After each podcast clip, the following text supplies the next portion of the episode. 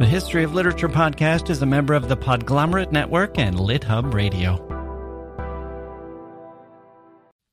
Hello, this is Jacke Wilson. Before we begin today, I wanted to let you know that today's podcast has disturbing stories of abduction and violence. Listeners are advised to exercise discretion.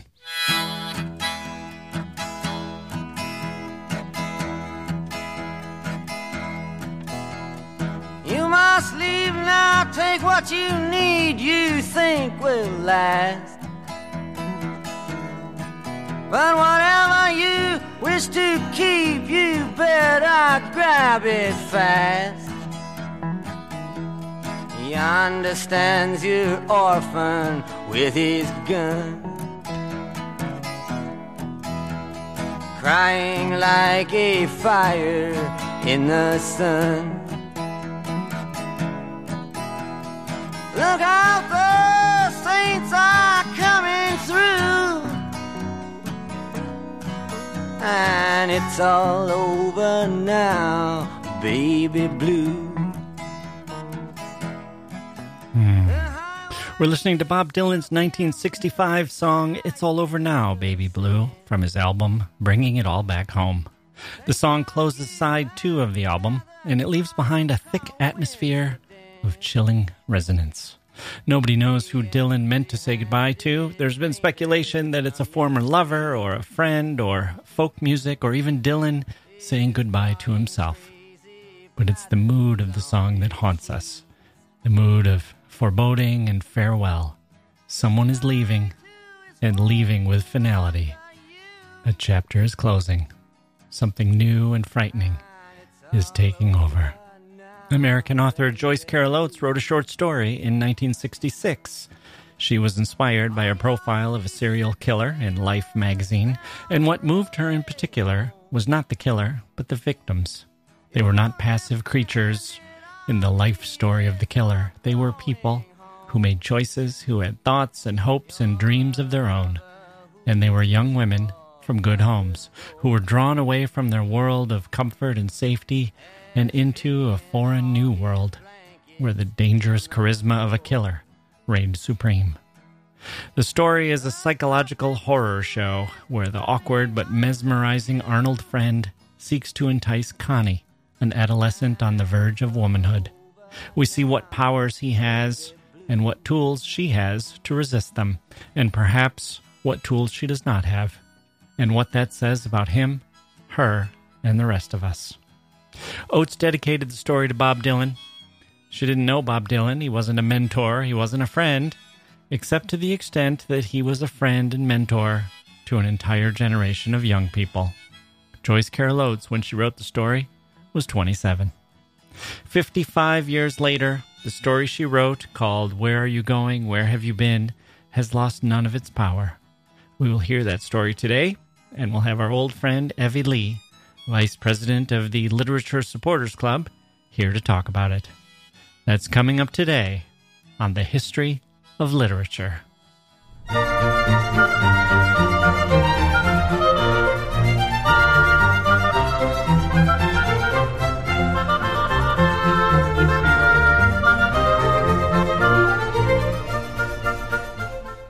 Okay, here we go. Thank you for joining me today on the podcast. I'm so glad you're here.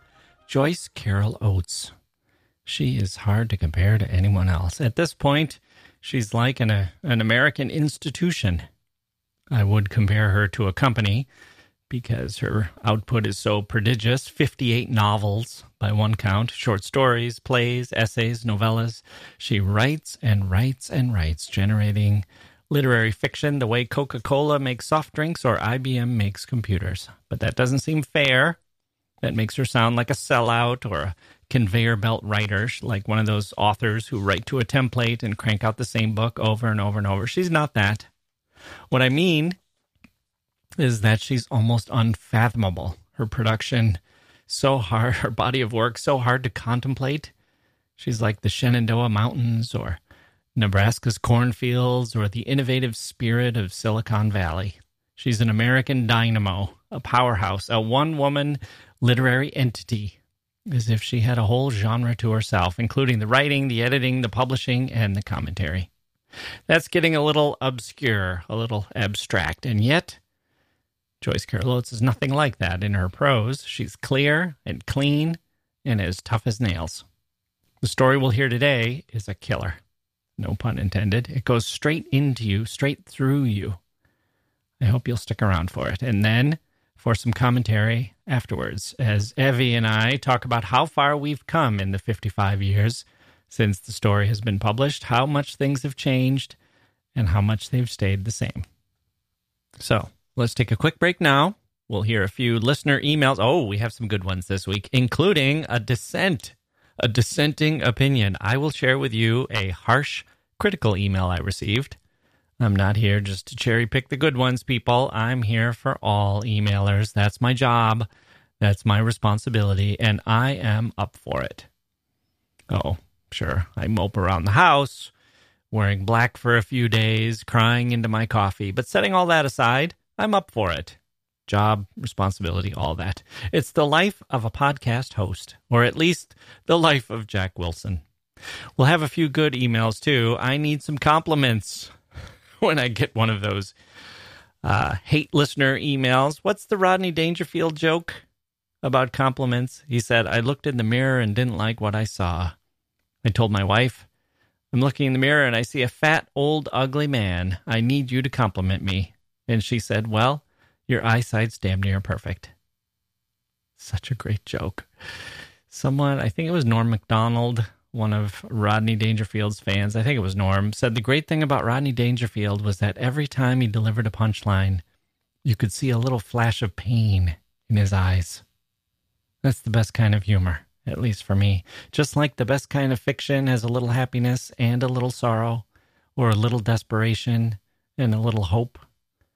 Or as in this one we'll see today, a little light and a lot of darkness.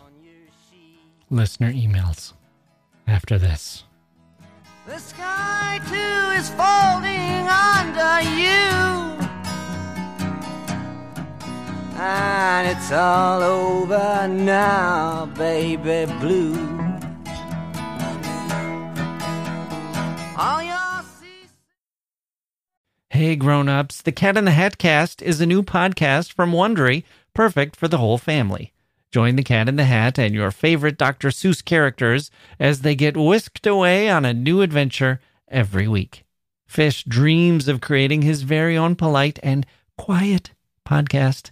That is until he gets a surprise visit to his Fishbowl podcast studio from the Cat in the Hat himself. And it becomes very clear that the cat has other plans for the podcast, and those plans are the opposite of quiet. The cat may be disruptive, but it turns out he's also a great help to get fish out of all kinds of predicaments. Bursting with music, silliness, and rhymes, the Cat in the Hat cast encourages us all to find fun that is funny in every episode. Sing along to new favorite songs, try your luck at Titanic tongue twisters, have some fun with wondrous wordplay, and most importantly, bring your family along for all of the adventures in the Cat in the Hat cast. Follow the Cat in the Hat cast on the Wondery app or wherever you get your podcasts. You can listen to the Cat in the Hat cast ad-free right now by joining Wondery Plus in the Wondery app or Wondery Kids Plus in Apple Podcasts.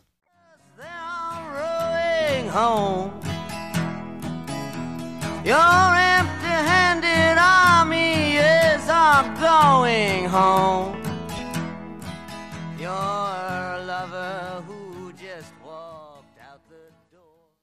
Subject Just another fan mail from Enga. Hey. The first time when I heard your podcast, even though it was about some book I never heard, English is not my first language, I could actually feel the ground shifting beneath my feet. Your thoughts on that totally unknown book felt like something the voice in my mind would say, something so personal and intimate as the voice in my head as heard from some podcast. It was shocking. Then, when I dug deeper, I got to know you are like me, a person whose mind is built by the books he read. Then this similarity felt like home. I found someone who read like me. The way a sentence sounds and feels, the richness, the crisp, everything. You get it. That's what makes your podcast a pocket of joy. Even if it is on something I don't know or I have grown to love, or maybe that has warmed my heart along the way, it becomes my shelter, my happy place. Thanks for the experience. Anga. What a beautiful email, Anga. Thank you so much for sharing that with me. These emails, I would say, are my happy place. But sometimes, into every happy place, a little rain must fall. Here's one I got from listener Jane. Subject Steinbeck Show. That's in all caps. Steinbeck Show. Steinbeck Show, shockingly bad. Plot of East of Eden botched. Treatment of Salinas Valley and Monterey Peninsula, ignorant. Much more, even mispronounced Salinas. Makes me wonder if your other podcasts are any better. That's it. That's the email. Wow. Salinas? Mispronounced. How do you say Salinas? Does Jane say it as Salinas? I don't know. I say Salinas. Did Mike say it as Salinas or something else? I don't remember. I don't really like Jane's attitude, people, because I think people are free to make mistakes about literature when they are earnest. I prefer earnest but erroneous commentary to the kind of gatekeeper attitude. Keep out. You're not worthy. Shut up and listen to me. I own literature. That's the tone I detect, unfortunately, in Jane. I'm correct and you're not, and so you're not invited. Does Jane have a podcast, I wonder? Maybe everyone should go listen to Jane. No doubt Jane can talk about literature for hundreds of hours without ever making a mistake. And we will all be so blessed to receive the wisdom that we will never have a need for another podcast, even a scrappy little podcast full of mistakes. Look, I try to keep the mistakes down. Sometimes they creep in. I remember Mike getting the plot wrong, but then he got it right. And in the end, who cares? I like what Mike has to say about books. I like what Mike has to say about life. He, I'm here for Mike. I don't really go to books to learn facts about the Monterey Peninsula. Do you go to fiction for that? Does anyone? That seems like a problem to me. There's another problem here, which is the problem of expertise. I've done hundreds of shows. I'm not an expert in hundreds of authors and hundreds of books. I'm a generalist. I'm trying, people. I'm trying to learn. I'm trying to search. I'm trying to figure out if any of this stuff can help. I'm the guy who got thrown in the pool in the deep end, and I'm thrashing around trying to make my way to the side. I feel like I'm drowning most of the time. Imagine if you can't swim very well and your boat capsizes and the water is choppy, and you finally drag yourself onto shore and you're cold and scared and heaving for breath, and you look around and the lifeguard's up there in her chair, Jane, and she says, Oh, crappy technique. You don't know how to swim at all.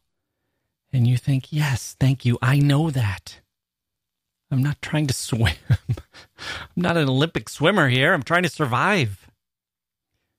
So, yes, dear listener Jane, I'm not trying to swim in facts like the Monterey Peninsula. I'm trying to survive. Here's another metaphor. I'm not the guy on the mountaintop who's climbed to the top and is now flinging books down at the people who haven't climbed up as fast as or as well as I have. That's a different podcast. You can listen to those podcasts if you want. Be my guest. I'm the guy who's in a pit. There's not much down here. There's some books. There's a lot of other people. I'm trying to climb out.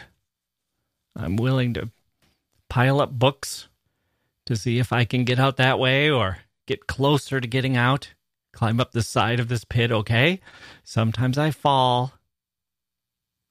Sometimes I make it up halfway and I report back to the rest of you. Now, if you're in the pit with me, you probably like hearing that. You probably like knowing which of these books helps me climb up and how high I get.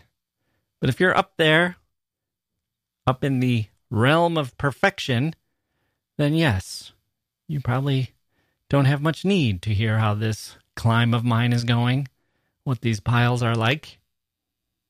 I've got guests who are doing the same thing. Those are the guests I like to have on, the ones who are also trying to climb out of this pit. We report to each other.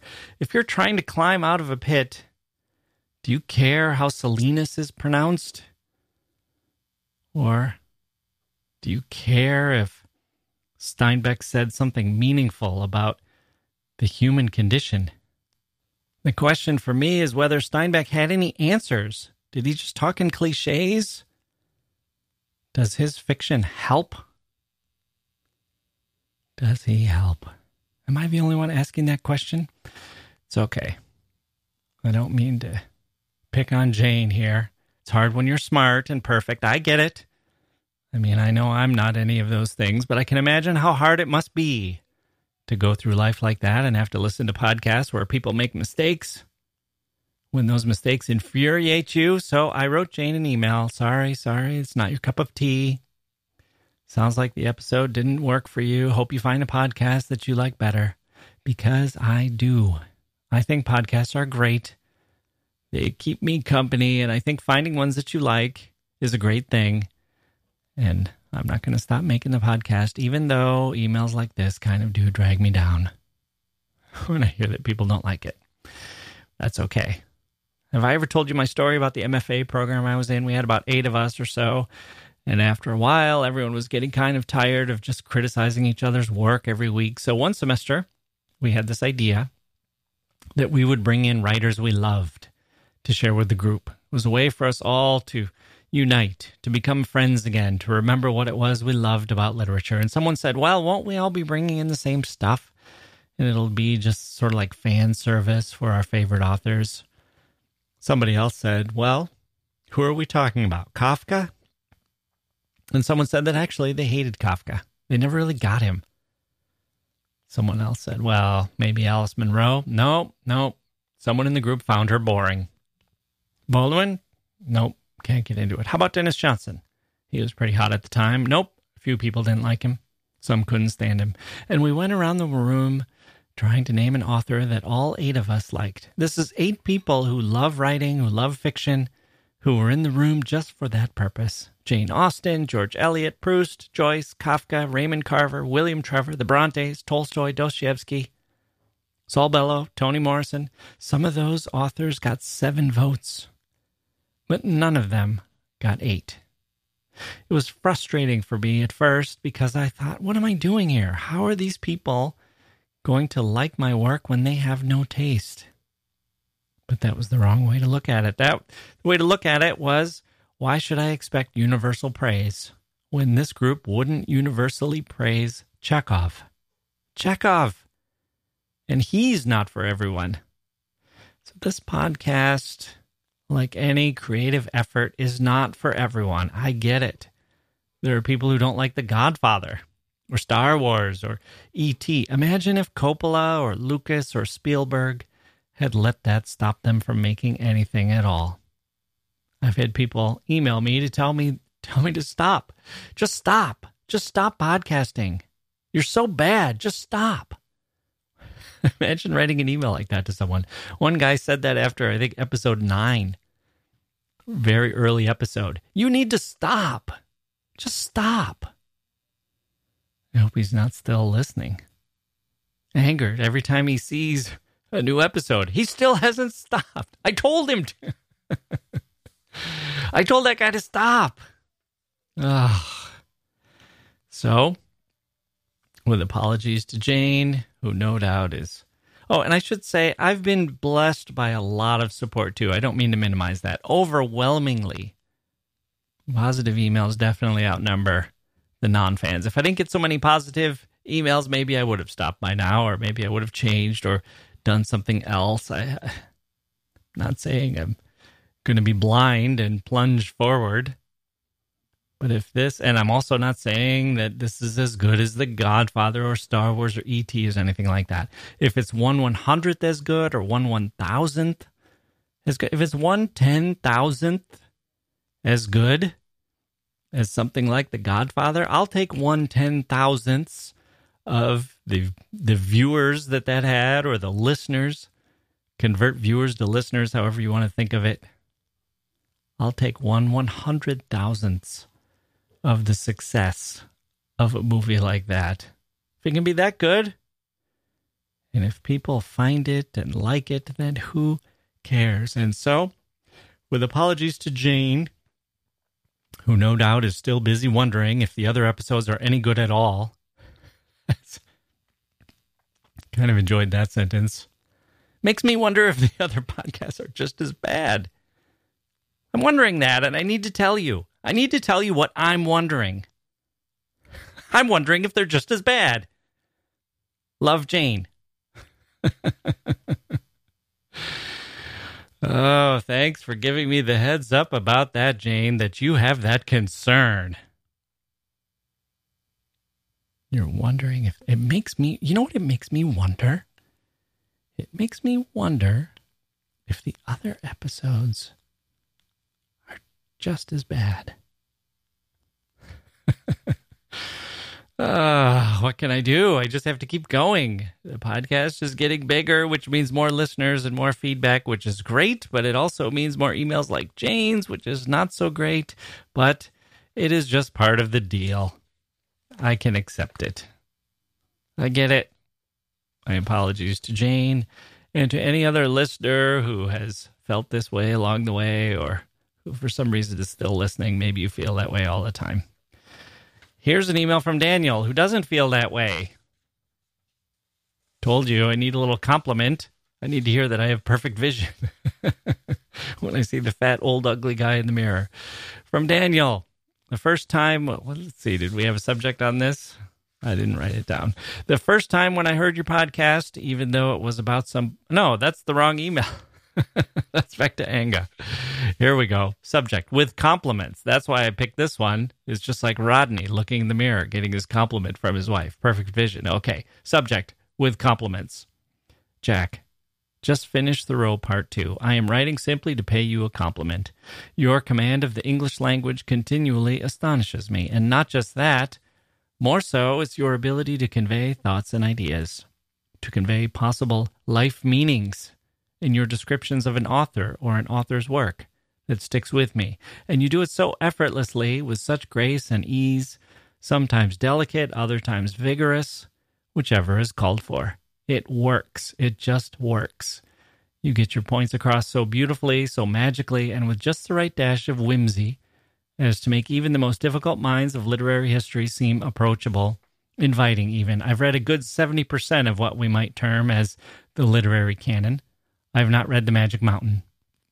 I had a nice leather-bound copy by Easton Press, but I donated it to the school library where I used to teach literature to students, grades 9 through 12. It's an intimidating work, this Magic Mountain, but I notice it earns frequent mention on your show. I must be missing out. Time to buckle up and go for it. Thanks for the courage to do so. Oh, and I almost forgot. I loved the Lennon reference and excerpt from the album version of Revolution 9. Love those collisions between literature and music. Also enjoyed your list of Beatles double A sides, except you left out And I Love Her, backed by If I Fell. Daniel. Well, thank you, Daniel. Very kind words, which I think are kind of in the spirit of the show, looking for life meanings. You're very charitable to say that I do this with grace and ease, sometimes delicate, other times vigorous. I feel like I'm thrashing around, as I mentioned, trying to swim for shore. My limbs churning furiously. Sometimes I'm treading water. I guess that's, you could say, is sometimes delicate and sometimes vigorous. Okay. So, what's great about Daniel's email, of course, I'm a big fan of those Beatles songs too. I like the mention of that. It puts me in a good frame of mind. But maybe that's the wrong frame of mind for now. We are about to go deep and heavy. We'll have one more break, then come back with Joyce Carol Oates. First, the story, and then our friend Evie to discuss the story.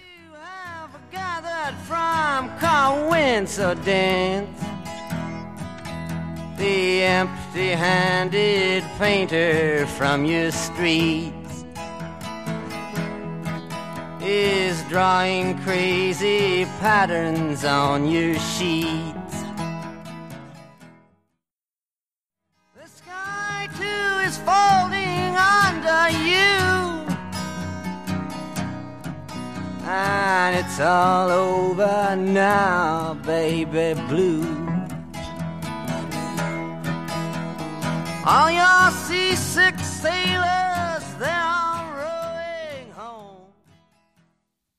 Where are you going? Where have you been? By Joyce Carol Oates. For Bob Dylan. Her name was Connie. She was 15, and she had a quick, nervous, giggling habit of craning her neck to glance into mirrors or checking other people's faces to make sure her own was all right. Her mother, who noticed everything and knew everything and who hadn't much reason any longer to look at her own face, always scolded Connie about it. Stop gawking at yourself. Who are you? You think you're so pretty? she would say. Connie would raise her eyebrows at these familiar old complaints and look right through her mother into a shadowy vision of herself as she was right at that moment. She knew she was pretty, and that was everything. Her mother had been pretty once too, if you could believe those old snapshots in the album, but now her looks were gone, and that was why she was always after Connie. Why don't you keep your room clean like your sister? How have you got your hair fixed? What the hell stinks? Hairspray? You don't see your sister using that junk. Her sister June was 24 and still lived at home. She was a secretary in the high school Connie attended, and if that wasn't bad enough, with her in the same building, she was so plain and chunky and steady that Connie had to hear her praised all the time by her mother and her mother's sisters. June did this, June did that. She saved money and helped clean the house and cooked, and Connie couldn't do a thing. Her mind was all filled with trashy daydreams. Their father was away at work most of the time, and when he came home, he wanted supper, and he read the newspaper at supper, and after supper, he went to bed. He didn't bother talking much to them. But around his bent head, Connie's mother kept picking at her until Connie wished her mother was dead, and she herself was dead, and it was all over. She makes me want to throw up sometimes, she complained to her friends. She had a high, breathless, amused voice that made everything she said sound a little forced, whether it was sincere or not. There was one good thing. June went places with girl friends of hers, girls who were just as plain and steady as she, and so when Connie wanted to do that, her mother had no objections. The father of Connie's best girl friend drove the girls the three miles to town and left them at a shopping plaza so they could walk through the stores or go to a movie, and when he came to pick them up again at eleven, he never bothered to ask what they had done. They must have been familiar sights, walking around the shopping plaza in their shorts and flat ballerina slippers that always scuffed the sidewalk, with charm bracelets jingling on their thin wrists. They would lean together to whisper and laugh secretly if someone passed who amused or interested them. Connie had long, dark blonde hair that drew anyone's eye to it, and she wore part of it pulled up on her head and puffed out, and the rest of it she let fall down her back. She wore a pullover jersey blouse that looked one way when she was at home and another way when she was away from home. Everything about her had two sides to it one for home and one for anywhere that was not home. Her walk, which could be childlike and bobbing, or languid enough to make anyone think she was hearing music in her head. Her mouth, which was pale and smirking most of the time, but bright and pink on these evenings out. Her laugh, which was cynical and drawling at home. Ha ha, very funny. But high pitched and nervous anywhere else, like the jingling of the charms on her bracelet. Sometimes they did go shopping or to a movie, but sometimes they went across the highway, ducking fast across the busy road to a drive in restaurant where older kids hung out. The restaurant was shaped like a big bottle, though squatter than a real bottle, and on its cap was a revolving figure of a grinning boy holding a hamburger aloft. One night in midsummer, they ran across, breathless with daring, and right away someone leaned out a car window and invited them over. But it was just a boy from high school they didn't like. It made them feel good to be able to ignore him. They went up through the maze of parked and cruising cars to the bright lit, fly infested restaurant, their faces pleased and expectant as if they were entering a sacred building that loomed up out of the night to give them what haven and blessing they yearned for. They sat at the counter and crossed their legs at the ankles, their thin shoulders rigid with excitement, and listened to the music that made everything so good. The music was always in the background, like music at a church service. It was something to depend upon. A boy named Eddie came in to talk with them. He sat backwards on his stool, turning himself jerkily around in semicircles, and then stopping and turning back again. And after a while, he asked Connie if she would like something to eat. She said she would, and so she tapped her friend's arm on her way out. Her friend pulled her face up into a brave, droll look, and Connie said she would meet her at eleven across the way. I just hate to leave her like that, Connie said earnestly, but the boy said that she wouldn't be alone for long. So they went out to his car, and on the way, Connie couldn't help but let her eyes wander over the windshields and faces all around her, her face gleaming with a joy that had nothing to do with Eddie or even this place. It might have been the music. She drew her shoulders up and sucked in her breath with the pure pleasure of being alive. And just at that moment, she happened to glance at a face just a few feet from hers. It was a boy with shaggy black hair in a convertible jalopy painted gold. He stared at her, and then his lips widened into a grin. Connie slid her eyes at him and turned away, but she couldn't help glancing back, and there he was, still watching her. He wagged a finger and laughed and said, Gonna get you, baby. And Connie turned away again without Eddie noticing anything. She spent three hours with him at the restaurant where they ate hamburgers and drank cokes in wax cups that were always sweating and then down an alley a mile or so away, and when he left her off at five to eleven, only the movie house was still open at the plaza. Her girlfriend was there, talking with a boy. When Connie came up, the two girls smiled at each other, and Connie said, How was the movie? And the girl said, You should know. They rode off with the girl's father, sleepy and pleased, and Connie couldn't help but look back at the darkened shopping plaza with its big empty parking lot and its signs that were faded and ghostly now, and over at the drive in restaurant where cars were still circling tirelessly. She couldn't hear the music at this distance. Next morning, June asked her how the movie was, and Connie said, So so. She and that girl and occasionally another girl went out several times a week, and the rest of the time Connie spent around the house. It was summer vacation, getting in her mother's way and thinking, dreaming about the boys she met. But all the boys fell back and dissolved into a single face that was not even a face but an idea, a feeling, mixed up with the urgent, insistent pounding of the music and the humid night air of July.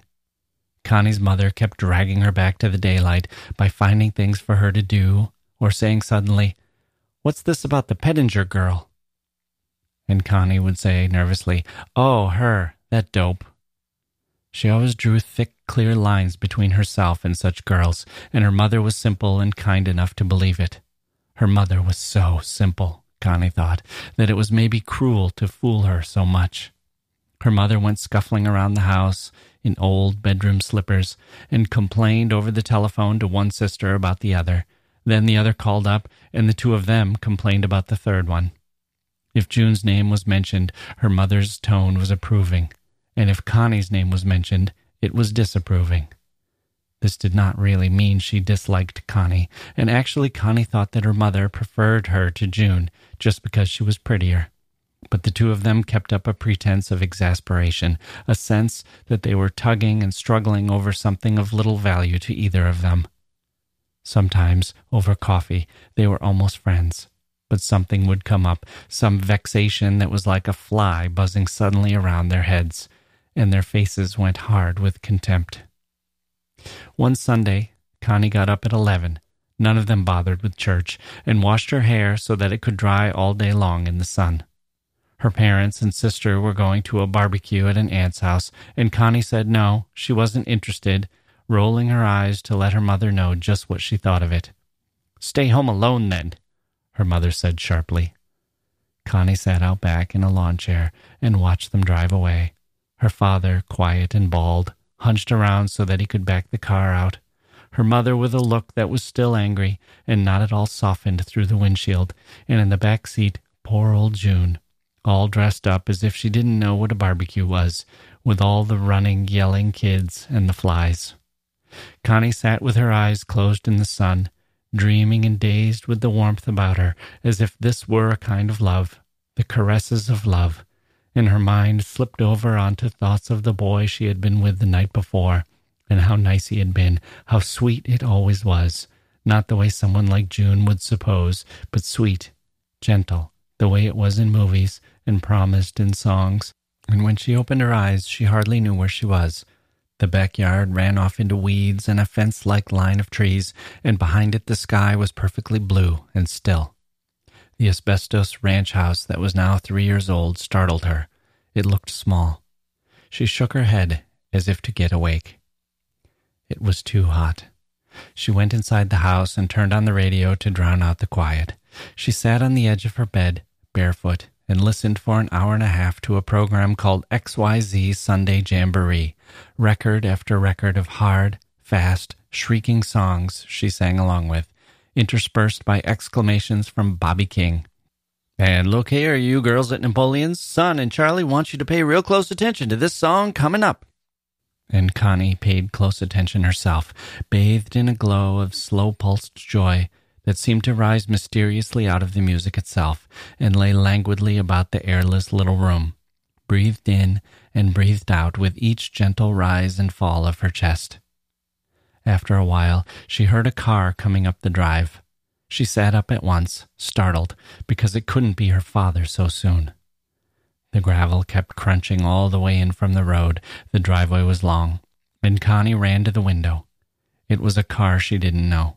It was an open jalopy, painted a bright gold that caught the sunlight opaquely.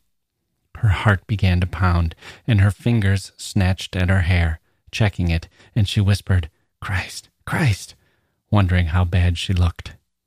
The car came to a stop at the side door, and the horn sounded four short taps, as if this were a signal Connie knew. She went into the kitchen and approached the door slowly, then hung out at the screen door, her bare toes curling down off the step. There were two boys in the car, and now she recognized the driver. He had shaggy, shabby black hair that looked crazy as a wig, and he was grinning at her. I ain't late, am I? he said. Who the hell do you think you are? Connie said. Told you I'd be out, didn't I? I don't even know who you are. She spoke sullenly, careful to show no interest or pleasure, and he spoke in a fast, bright monotone. Connie looked past him to the other boy, taking her time. He had fair brown hair, with a lock that fell onto his forehead. His sideburns gave him a fierce, embarrassed look, but so far he hadn't even bothered to glance at her. Both boys wore sunglasses. The driver's glasses were metallic and mirrored everything in miniature. You want to come for a ride? he said. Connie smirked and let her hair fall loose over one shoulder. Don't you like my car? New paint job, he said. Hey! What? You're cute. She pretended to fidget, chasing flies away from the door. Don't you believe me or what? he said. Look, I don't even know who you are, Connie said in disgust. Hey, Ellie's got a radio, see? Mine broke down. He lifted his friend's arm and showed her the little transistor radio the boy was holding, and now Connie began to hear the music. It was the same program that was playing inside the house. Bobby King? she said. I listen to him all the time. I think he's great. He's kind of great, Connie said reluctantly. Listen, that guy's great. He knows where the action is. Connie blushed a little because the glasses made it impossible for her to see just what this boy was looking at. She couldn't decide if she liked him or if he was just a jerk, and so she dawdled in the doorway and wouldn't come down or go back inside. She said, What's all that stuff painted on your car? Can't you read it? He opened the door very carefully, as if he were afraid it might fall off. He slid out just as carefully planting his feet firmly on the ground, the tiny metallic whirled in his glasses, slowing down like gelatin hardening, and in the midst of it, Connie's bright green blouse. This here is my name, to begin with, he said. Arnold Friend was written in tar like black letters on the side, with a drawing of a round, grinning face that reminded Connie of a pumpkin, except it wore sunglasses. I want to introduce myself. I'm Arnold Friend, and that's my real name, and I'm going to be your friend, honey. And inside the car's Ellie Oscar. He's kind of shy. Ellie brought his transistor radio up to his shoulder and balanced it there. Now, these numbers are a secret code, honey, Arnold Friend explained.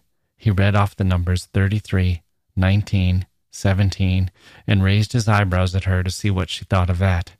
But she didn't think much of it. The left rear fender had been smashed, and around it was written, on the gleaming gold background, Done by Crazy Woman Driver. Connie had to laugh at that. Arnold Friend was pleased at her laughter and looked up at her. Around the other side's a lot more. You want to come and see them? No. Why not? Why should I? Don't you want to see what's on the car? Don't you want to go for a ride? I don't know. Why not? I got things to do. Like what? Things. He laughed as if she had said something funny. He slapped his thighs. He was standing in a strange way, leaning back against the car as if he were balancing himself. He wasn't tall, only an inch or so taller than she would be if she came down to him. Connie liked the way he was dressed, which was the way all of them dressed tight faded jeans stuffed into black scuffed boots, a belt that pulled his waist in and showed how lean he was, and a white pullover shirt that was a little soiled and showed the hard small muscles of his arms and shoulders. He looked as if he probably did hard work, lifting and carrying things. Even his neck looked muscular and his face was a familiar face, somehow, the jaw and chin and cheeks slightly darkened because he hadn't shaved for a day or two, and the nose long and hawk like, sniffing as if she were a treat he was going to gobble up, and it was all a joke. Connie, you ain't telling the truth. This is your day set aside for a ride with me, and you know it, he said, still laughing. The way he straightened and recovered from his fit of laughing showed that it had been all fake. How do you know what my name is? she said suspiciously. It's Connie. Maybe, and maybe not. I know my Connie, he said, wagging his finger. Now she remembered him even better, back at the restaurant, and her cheeks warmed at the thought of how she had sucked in her breath just at the moment she passed him, how she must have looked to him, and he had remembered her. Ellie and I come out here especially for you, he said. Ellie can sit in back. How about it? Where? Where what? Where are we going? He looked at her. He took off the sunglasses, and she saw how pale the skin around his eyes was, like holes that were not in shadow, but instead in light. His eyes were like chips of broken glass that catch the light in an amiable way. He smiled. It was as if the idea of going for a ride somewhere to some place was a new idea to him. Just for a ride, Connie, sweetheart. I never said my name was Connie, she said. But I know what it is. I know your name and all about you. Lots of things, Arnold Friend said. He had not moved yet, but stood still, leaning back against the side of his jalopy. I took a special interest in you such a pretty girl, and found out all about you, like I know your parents and sister are gone somewheres, and I know where and how long they're going to be gone, and I know who you were with last night, and your best girlfriend's name is Betty. Right? He spoke in a simple, lilting voice, exactly as if he were reciting the words to a song. His smile assured her that everything was fine. In the car, Ellie turned up the volume on his radio and did not bother to look around at them. Ellie can sit in the back seat, Arnold Friend said. He indicated his friend with a casual jerk of his chin, as if Ellie did not count and she should not bother with him. How'd you find out all that stuff? Connie said. Listen, Betty Schultz and Tony Fitch and Jimmy Pettinger and Nancy Pettinger, he said in a chant, Raymond Stanley and Bob Rudder. Do you know all those kids? I know everybody. Look, you're kidding. You're not from around here. Sure. But how come we never saw you before? Sure, you saw me before, he said. He looked down at his boots as if he were a little offended. You just don't remember. I guess I'd remember you, Connie said. Yeah? He looked up at this, beaming. He was pleased.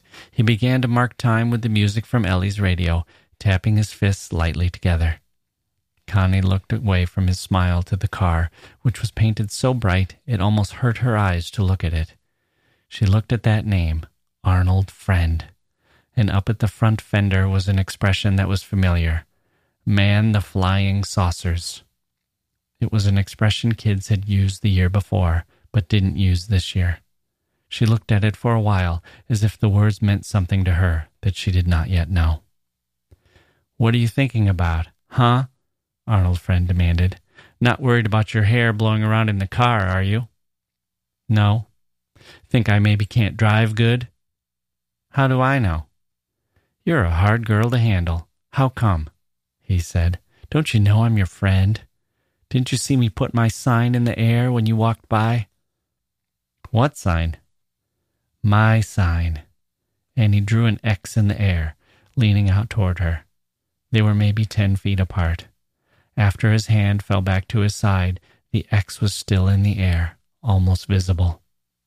Connie let the screen door close and stood perfectly still inside it, listening to the music from her radio and the boys blend together. She stared at Arnold Friend. He stood there so stiffly relaxed, pretending to be relaxed, with one hand idly on the door handle, as if he were keeping himself up that way and had no intention of ever moving again. She recognized most things about him the tight jeans that showed his thighs and buttocks, and the greasy leather boots and the tight shirt, and even that slippery, friendly smile of his, that sleepy, dreamy smile that all the boys used to get across ideas they didn't want to put into words. She recognized all this, and also the sing song way he talked, slightly mocking, kidding, but serious and a little melancholy. And she recognized the way he tapped one fist against the other in homage to the perpetual music behind him. But all these things did not come together. She said suddenly, Hey, how old are you? His smile faded. She could see then that he wasn't a kid. He was much older, thirty, maybe more. At this knowledge, her heart began to pound faster. That's a crazy thing to ask. Can't you see I'm your own age? Like hell you are. Or maybe a couple years older. I'm eighteen. Eighteen, she said doubtfully. He grinned to reassure her, and lines appeared at the corners of his mouth. His teeth were big and white. He grinned so broadly his eyes became slits, and she saw how thick the lashes were, thick and black, as if painted with a black tar like material. Then, abruptly, he seemed to become embarrassed and looked over his shoulder at Ellie. Him, he's crazy, he said. Ain't he a riot? He's a nut, a real character. Ellie was still listening to the music. His sunglasses told nothing about what he was thinking. He wore a bright orange shirt, unbuttoned halfway to show his chest, which was a pale, bluish chest and not muscular like Arnold Friend's. His shirt collar was turned up all around, and the very tips of the collar pointed out past his chin as if they were protecting him. He was pressing the transistor radio up against his ear and sat there in a kind of daze, right in the sun. He's kind of strange, Connie said. Hey, she says you're kind of strange, kind of strange, Arnold Friend cried. He pounded on the car to get Ellie's attention. Ellie turned for the first time, and Connie saw with shock that he wasn't a kid either. He had a fair, hairless face, cheeks reddened slightly, as if the veins grew too close to the surface of his skin, the face of a forty year old baby. Connie felt a wave of dizziness rise in her at this sight, and she stared at him as if waiting for something to change the shock of the moment, make it all right again. Ellie's lips kept shaping words, mumbling along with the words blasting in his ear. Maybe you two better go away, Connie said faintly. What? How come?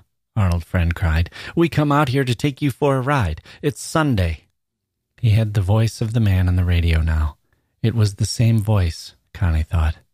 Don't you know it's Sunday all day? And honey, no matter who you were with last night, today you're with Arnold Friend, and don't you forget it. Maybe you better step out here, he said, and this last was in a different voice. It was a little flatter, as if the heat was finally getting to him. No, I got things to do. Hey, you two better leave. We ain't leaving till you come with us. Like hell I am. Connie, don't fool around with me. I mean, I mean, don't fool around, he said, shaking his head. He laughed incredulously. He placed his sunglasses on top of his head, carefully, as if he were indeed wearing a wig, and brought the stems down behind his ears. Connie stared at him, another wave of dizziness and fear rising in her, so that for a moment he wasn't even in focus, but was just a blur standing there against his gold car.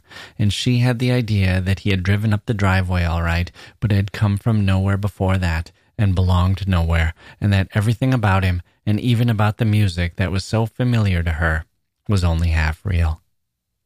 If my father comes and sees you, he ain't coming. He's at a barbecue. How do you know that? Aunt Tillie's.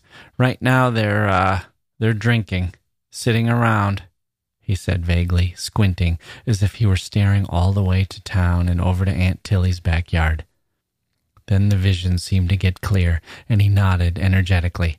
Yeah, sitting around. There's your sister in a blue dress, huh? And high heels, the poor sad bitch. Nothing like you, sweetheart and your mother's helping some fat woman with the corn. They're cleaning the corn, husking the corn. What fat woman? Connie cried. How do I know what fat woman? I don't know every goddamn fat woman in the world. Arnold Friend laughed. Oh, that's Mrs. Hornsby. Who invited her? Connie said. She felt a little light-headed. Her breath was coming quickly. She's too fat. I don't like them fat. I like them the way you are, honey he said, smiling sleepily at her. They stared at each other for a while through the screen door. He said softly, Now, what you're going to do is this you're going to come out that door. You're going to sit up front with me, and Ellie's going to sit in the back. The hell with Ellie, right? This isn't Ellie's date. You're my date. I'm your lover, honey. What? You're crazy. Yes, I'm your lover. You don't know what that is, but you will he said. I know that too. I know all about you. But look, it's real nice, and you couldn't ask for nobody better than me or more polite. I always keep my word. I'll tell you how it is. I'm always nice at first, the first time. I'll hold you so tight you won't think you have to try to get away or pretend anything, because you'll know you can't. And I'll come inside you where it's all secret, and you'll give in to me, and you'll love me. Shut up. You're crazy, Connie said. She backed away from the door.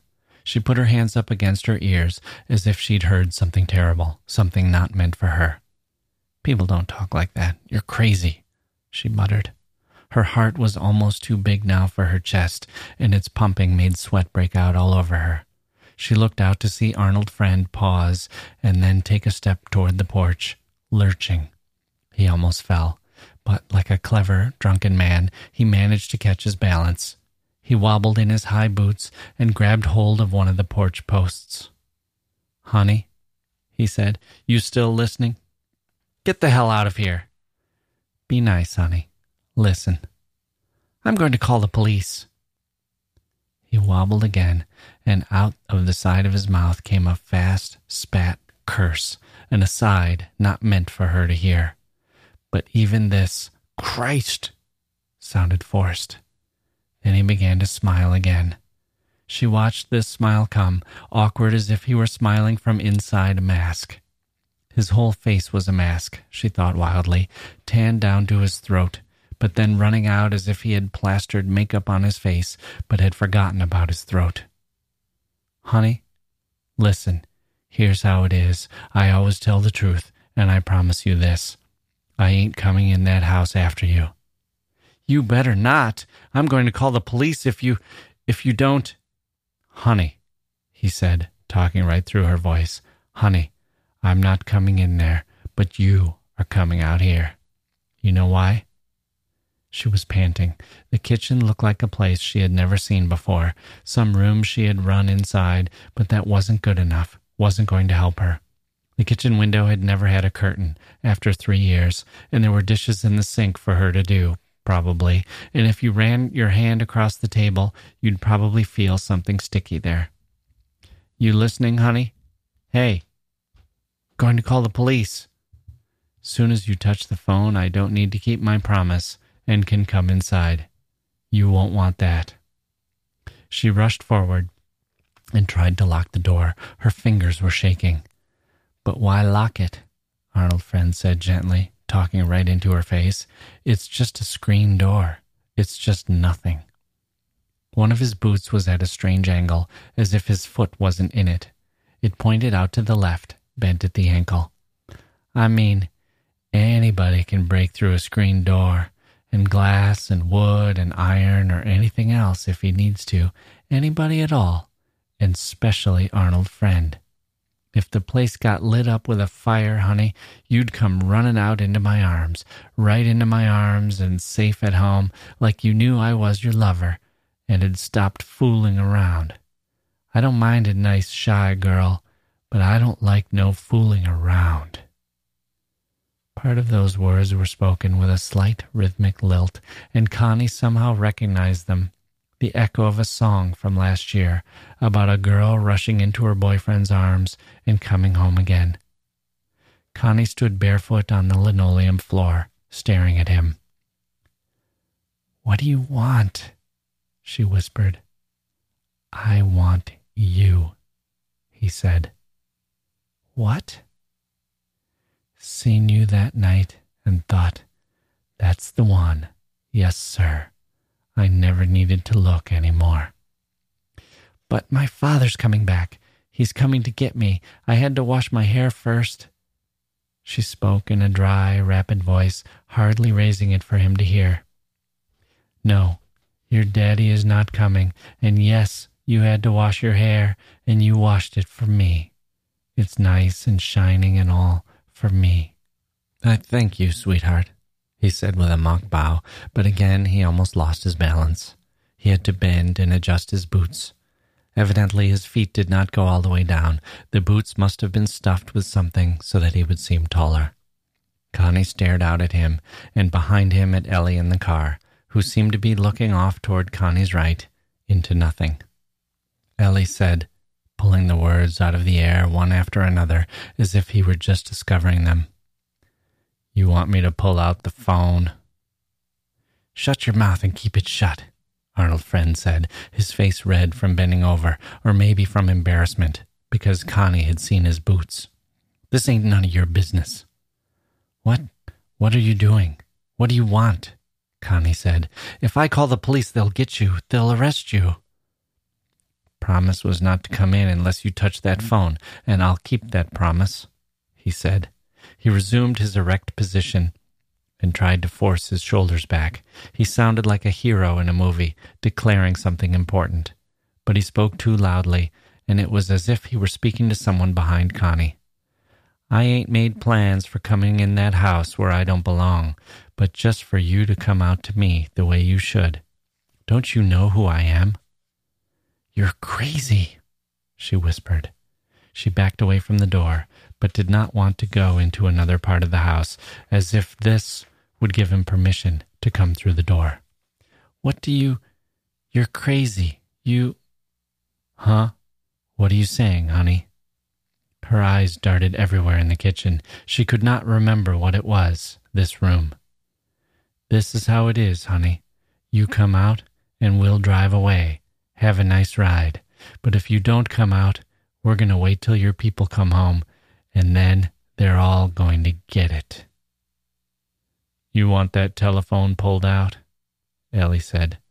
He held the radio away from his ear and grimaced, as if without the radio the air was too much for him. I told you, shut up, Ellie, Arnold Friend said. You're deaf. Get a hearing aid, right? Fix yourself up. This little girl's no trouble and's going to be nice to me. So, Ellie, keep to yourself. This ain't your date, right? Don't hem in on me. Don't hog. Don't crush. Don't bird dog. Don't trail me. He said in a rapid, meaningless voice, as if he were running through all the expressions he'd learned, but was no longer sure which of them was in style. Then, rushing on to new ones, making them up with his eyes closed. Don't crawl under my fence. Don't squeeze in my chipmunk hole. Don't sniff my glue. Suck my popsicle. Keep your own greasy fingers on yourself. He shaded his eyes and peered in at Connie, who was backed against the kitchen table. Don't mind him, honey. He's just a creep. He's a dope, right? I'm the boy for you, and like I said, you come out here nice like a lady and give me your hand, and nobody else gets hurt. I mean, your nice old bald headed daddy, and your mummy, and your sister in her high heels, because listen, why bring them in this? Leave me alone, Connie whispered. Hey, you know that old woman down the road, the one with the chickens and stuff? You know her? She's dead. Dead? What? You know her? Arnold Friend said. She's dead. Don't you like her? She's dead. She's she isn't here anymore. But don't you like her? I mean, you got something against her? Some grudge or something? Then his voice dipped as if he were conscious of a rudeness. He touched the sunglasses perched up on top of his head, as if to make sure they were still there. Now, you be a good girl. What are you going to do? Just two things, or maybe three, Arnold Friend said. But I promise it won't last long, and you'll like me the way you get to like people you're close to. You will. It's all over for you here, so come on out. You don't want your people in any trouble, do you? She turned and bumped against a chair or something, hurting her leg, but she ran into the back room and picked up the telephone. Something roared in her ear, a tiny roaring, and she was so sick with fear that she could do nothing but listen to it. The telephone was clammy and very heavy, and her fingers groped down to the dial, but were too weak to touch it. She began to scream into the phone, into the roaring. She cried out she cried for her mother. She felt her breath start jerking back and forth in her lungs as if it were something Arnold Friend was stabbing her with again and again with no tenderness. A noisy, sorrowful wailing rose all about her, and she was locked inside it the way she was locked inside this house. After a while, she could hear again. She was sitting on the floor with her wet back against the wall. Arnold Friend was saying from the door, That's a good girl. Put the phone back. She kicked the phone away from her. No, honey. Pick it up. Put it back right. She picked it up and put it back. The dial tone stopped. That's a good girl. Now, you come outside. She was hollow with what had been fear, but what was now just an emptiness. All that screaming had blasted it out of her. She sat, one leg cramped under her, and deep inside her brain was something like a pinpoint of light that kept going and would not let her relax. She thought, I'm not going to see my mother again. She thought, I'm not going to sleep in my bed again. Her bright green blouse was all wet. Arnold Friend said, in a gentle, loud voice that was like a stage voice, The place where you came from ain't there any more and where you had in mind to go is canceled out. This place you are now, inside your daddy's house, is nothing but a cardboard box I can knock down at any time. You know that, and always did know it. You hear me? She thought, I have got to think. I have got to know what to do. We'll go out to a nice field out in the country here where it smells so nice and it's sunny. Arnold Friend said. I'll have my arms tight around you so you won't need to try to get away, and I'll show you what love is like, what it does. The hell with this house. It looks solid all right, he said. He ran a fingernail down the screen, and the noise did not make Connie shiver, as it would have the day before. Now, put your hand on your heart, honey. Feel that? That feels solid too, but we know better. Be nice to me. Be sweet like you can, because what else is there for a girl like you to be but sweet and pretty and give in and get away before her people come back? She felt her pounding heart. Her hand seemed to enclose it. She thought for the first time in her life that it was nothing that was hers, that belonged to her, but just a pounding, living thing inside this body that wasn't really hers either. You don't want them to get hurt, Arnold Friend went on. Now, get up, honey. Get up all by yourself. She stood. Now, turn this way. That's right. Come over here to me. Ellie, put that away. Didn't I tell you? You dope. You miserable, creepy dope. Arnold Friend said. His words were not angry, but only part of an incantation. The incantation was kindly. Now come out through the kitchen to me, honey, and let's see a smile. Try it. You're a brave, sweet little girl, and now they're eating corn and hot dogs cooked to bursting over an outdoor fire, and they don't know one thing about you, and never did. And honey, you're better than them, because not a one of them would have done this for you. Connie felt the linoleum under her feet. It was cool. She brushed her hair back out of her eyes. Arnold Friend let go of the post tentatively and opened his arms for her, his elbows pointing in toward each other and his wrists limp to show that this was an embarrassed embrace and a little mocking. He didn't want to make her self conscious.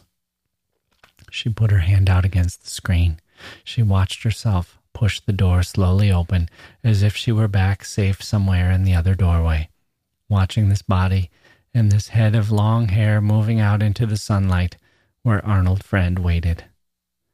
My sweet little blue eyed girl, he said in a half sung sigh that had nothing to do with her brown eyes, but was taken up just the same by the vast, sunlit reaches of the land behind him and on all sides of him. So much land that Connie had never seen before and did not recognize, except to know that she was going to it. vagabond who's rapping at your door is standing in the clothes that you once wore. Strike another match, go start anew. And it's all over now, baby blue.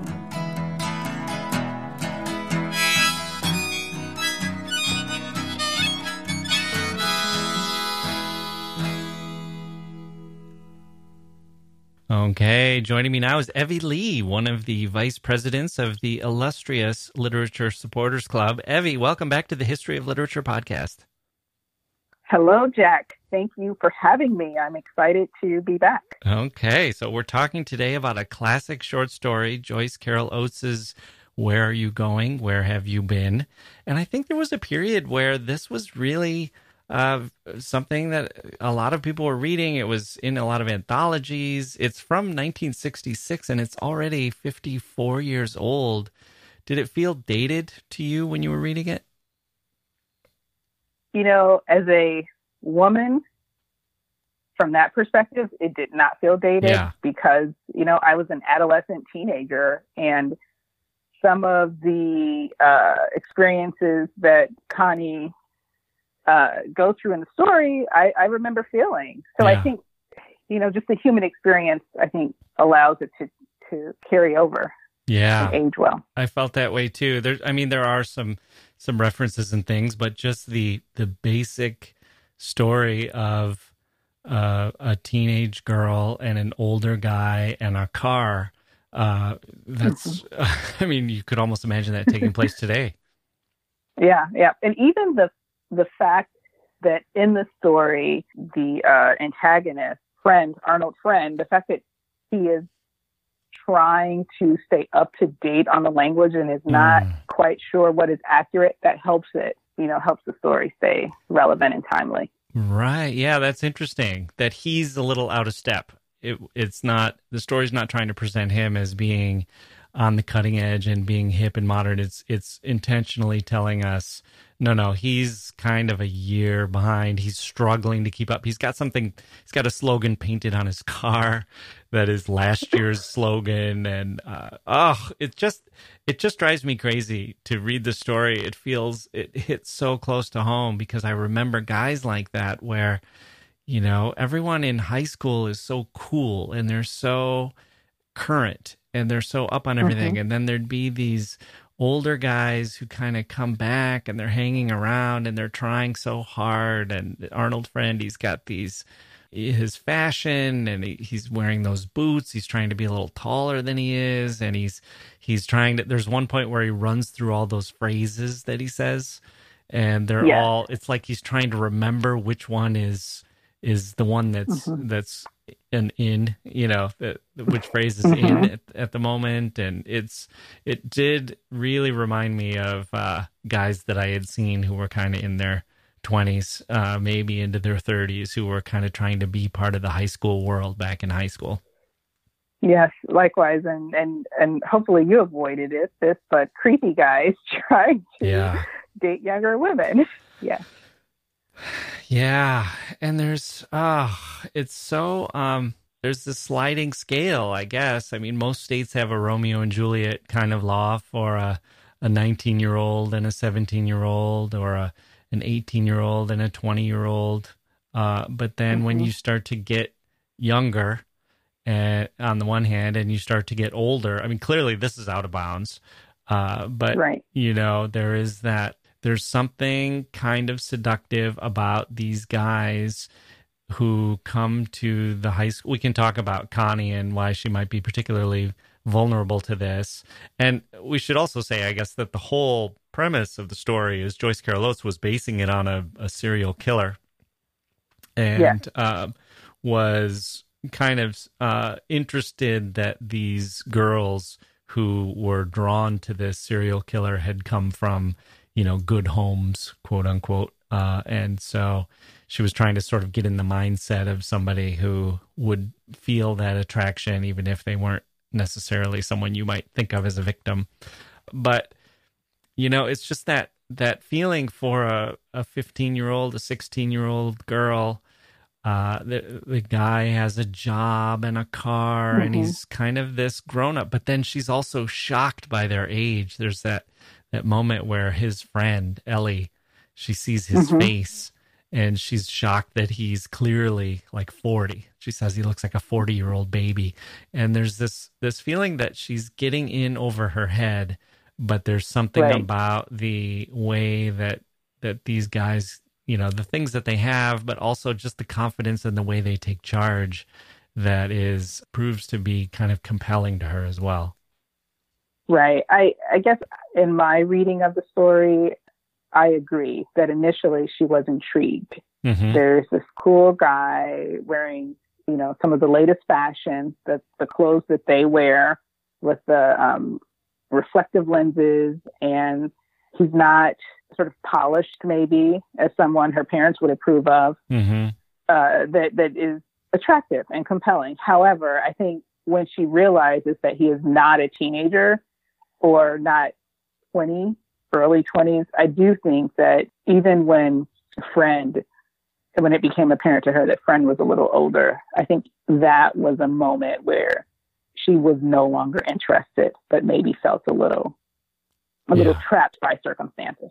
The whole part where she's first with the high school guy and and she just sees friend and she kind of can't help herself from turning to take another look back and it does seem like she's just kind of mildly uh, tempted at that point. But then when he shows up at her house, things get really uh-huh. dark really fast. It the first time I read this, I just I remember feeling like I almost couldn't keep reading that it was so disturbing to me. Yeah. I felt like I did, I do when I read stories about people with gambling addictions or drug addictions or something where they know it's bad for them and they can't stop themselves. I've always had a really hard mm-hmm. time reading stories like that and this one I felt like she was being pulled into something and and I saw her almost like a friend I wanted to save and I remember having friends like that and feeling like don't you see how bad this is for you and and me just feeling so helpless watching it all happen, it kind of took me back to that. And, and, uh, I found it really hard to read the first time. Was that you as well? Did you read it almost like a horror story? I absolutely read it as a horror story. Yeah. I, you know, when I when I first started reading it, I saw myself as, you know, Connie. I mean, mm. I was a mm. teenage girl at one time. Yeah. I had been through puberty and I was, you know, I had hormones and I just didn't quite you know, have the maturity to to um, to regulate myself when my body can regulate hormones. And yeah, you see yourself, and and maybe you look back and see mistakes you made, and maybe uh, decisions you regret. But then as you you know you continue to follow her on her story, you know, I definitely felt for her and, and wish she would have made a different decision. And I, I even reading it two or three times later, I'm like, why don't you just close and lock the door? Yeah. Um, wanting to protect her. And, and honestly, the story never gets stale to me. Like I still, you know, feel anxious as I get toward the end. And even though I know what's going to happen, I, I still am, you know, entranced by her sad journey. Yeah. I see something different in it every time too. I, I do sometimes I I really see it from her point of view as if I'm in her head, and sometimes I look at like what society is doing to her, and sometimes I look at the way her family role is. So why don't we kind of tick through those and and talk about some of the different aspects? Her family. Mm-hmm. I mean, she's got this big absence in her life. Her mother's approval. She's always bickering with her mother, although she also kind of thinks that her mother might secretly like her the best more than June. Mm-hmm. There's that weird thing that happens with beautiful people, especially beautiful girls, where mm-hmm. others relate to their beauty and respond to their beauty, and adults are just kind of casual about it, favoring the good looking kids. And then it ends mm-hmm. up being that the, the ones who are beautiful. Uh, it comes to define them and they start to view the world that way. Like somebody is beautiful or not beautiful and they're weak because they're not beautiful and it ends up kind of taking over their personality it seems like you know to your point earlier when you say uh, reading it at different times colors how you view the story as i was reading it you know more recently in preparation for this uh, podcast i felt animosity on part of the narrator toward connie mm. and and so maybe it's true the the idea that she is a beautiful girl. Mm-hmm. and her mom was a beautiful girl at one point too. And and maybe you know yeah. at some point in the story that's something they can relate to. But I, I felt an animosity from the narrator that perhaps the mom's attitude toward her was due to the fact that she had lost her beauty. So i'm not saying any particular character within the story is a narrator. I think it's obviously a third person narrator, but I don't think that it's the story is neutral toward hmm. Connie. Mm. Kind of like, why are you so shallow, Connie?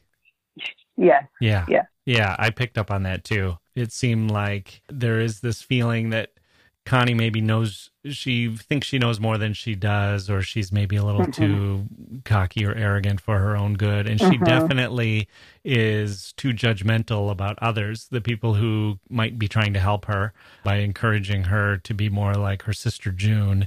She has no patience for them, no time for them. And I don't know how much that's the narrator or the author judging her and how much it's the narrator or the author just sort of presenting that side of her and saying, this is one of the paths that can lead someone to being in this dilemma with Arnold Friend if they grow up and and this is how they are viewing the world and taught to view the world. That that's a fair point. We don't know, but the reason I tend to lean toward the former, at least in this particular reading, is because you don't see the other side of her. Yeah. There is within the few pages of the story, I think any aside from her beauty, any sort of redeemable characteristic that you don't necessarily have to read into the story, mm-hmm. right? Um, yeah. I don't want to get ahead of you, but in terms of reading into the story, I think I totally don't buy. You know what? I won't get ahead of you. I will sort of go through things. Yeah.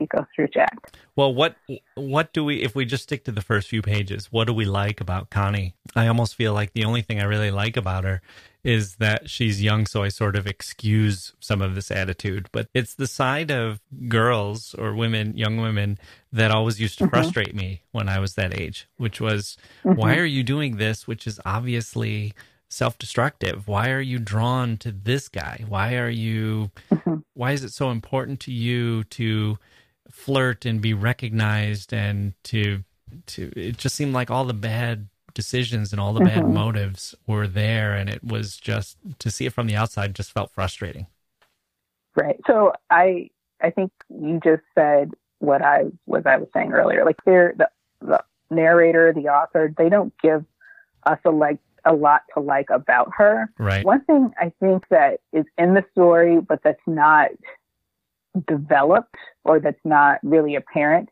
is that uh, her love of music. Yes. Uh, she clearly enjoys music. She likes music. And so, one thing that I would disagree with you about slightly is that it's not the boy or the guys that really is her focus. It, mm-hmm. it seems it's the music because when you come up with a couple of boys and even Eddie, who she ends up with in the story, like she, he's just one of many and she just still hears music and that's what she recalls. Yeah. I think it's less of, you know, the hormonal passion that there's something there for her if she were able to mature and, yeah. And, you know, develop into an adult and have fully formed a fully formed character. I think it's, you know, a big part of her would probably do something with music, maybe poetry. I, I think that's a part of what drives her. There is, I mean, music comes up so often in this story, and it's, you know, it's from 1966. So we're still at that era where music is, is uh, the music of rebellion and the older generation is upset at the younger generation and their use of music. And I think Oates was probably on the younger side of that and sort of saying, no, you don't get it. This is music is expressing something here. It's a soundtrack of rebellion for her.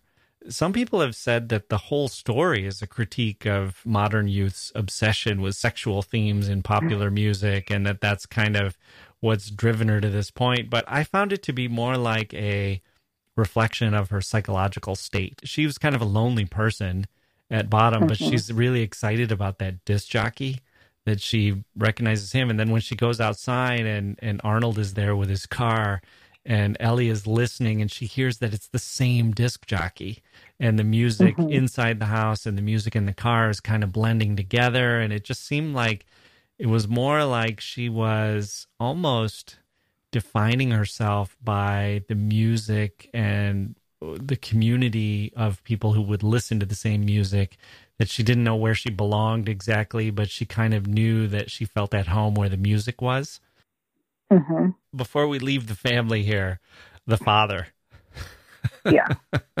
what what a non-entity. I really that was one of my favorite things uh, just from a writer's perspective is the way Joyce Carol Oates presents the father. It's this great there's a lot about the the sort of battle she's in with her mother and then the father mm-hmm. is it's like a sentence and a half where it's just their father was away at work most of the time and when he came home he wanted supper and he read the newspaper at supper and after supper he went to bed and it's just supper supper supper you know like as if yeah. the only thing that you could really notice about him is that he's around at supper time and that that's what he wants and that's all the only time they see him then it says he didn't bother talking much to them but around his bent head, Connie's mother kept picking at her. so it was kind of like her, like the the father doesn't play any role here in helping to guide Connie through whatever she's going through or helping her to make decisions or even just being a part of any of this. He's he's just right.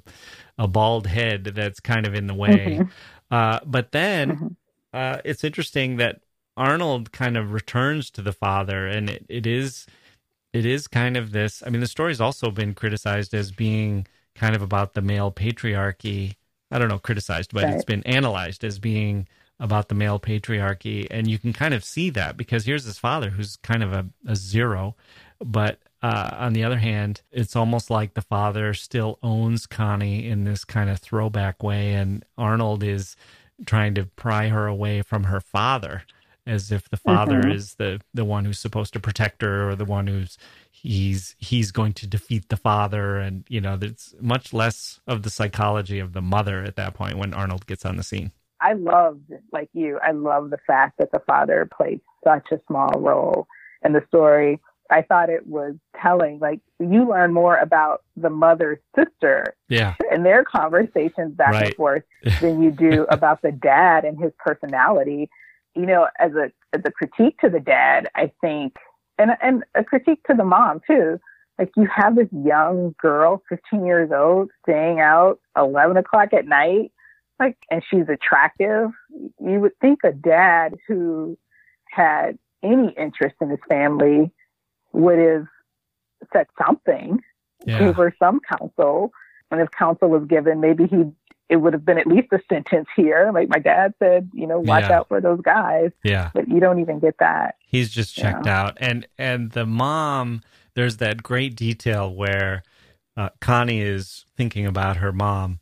She gets on the phone with one sister and they complain about the third sister. And then she gets on the phone with the third sister and they complain about the second sister. You know, and it's kind of like mm-hmm. her mom is not mature either.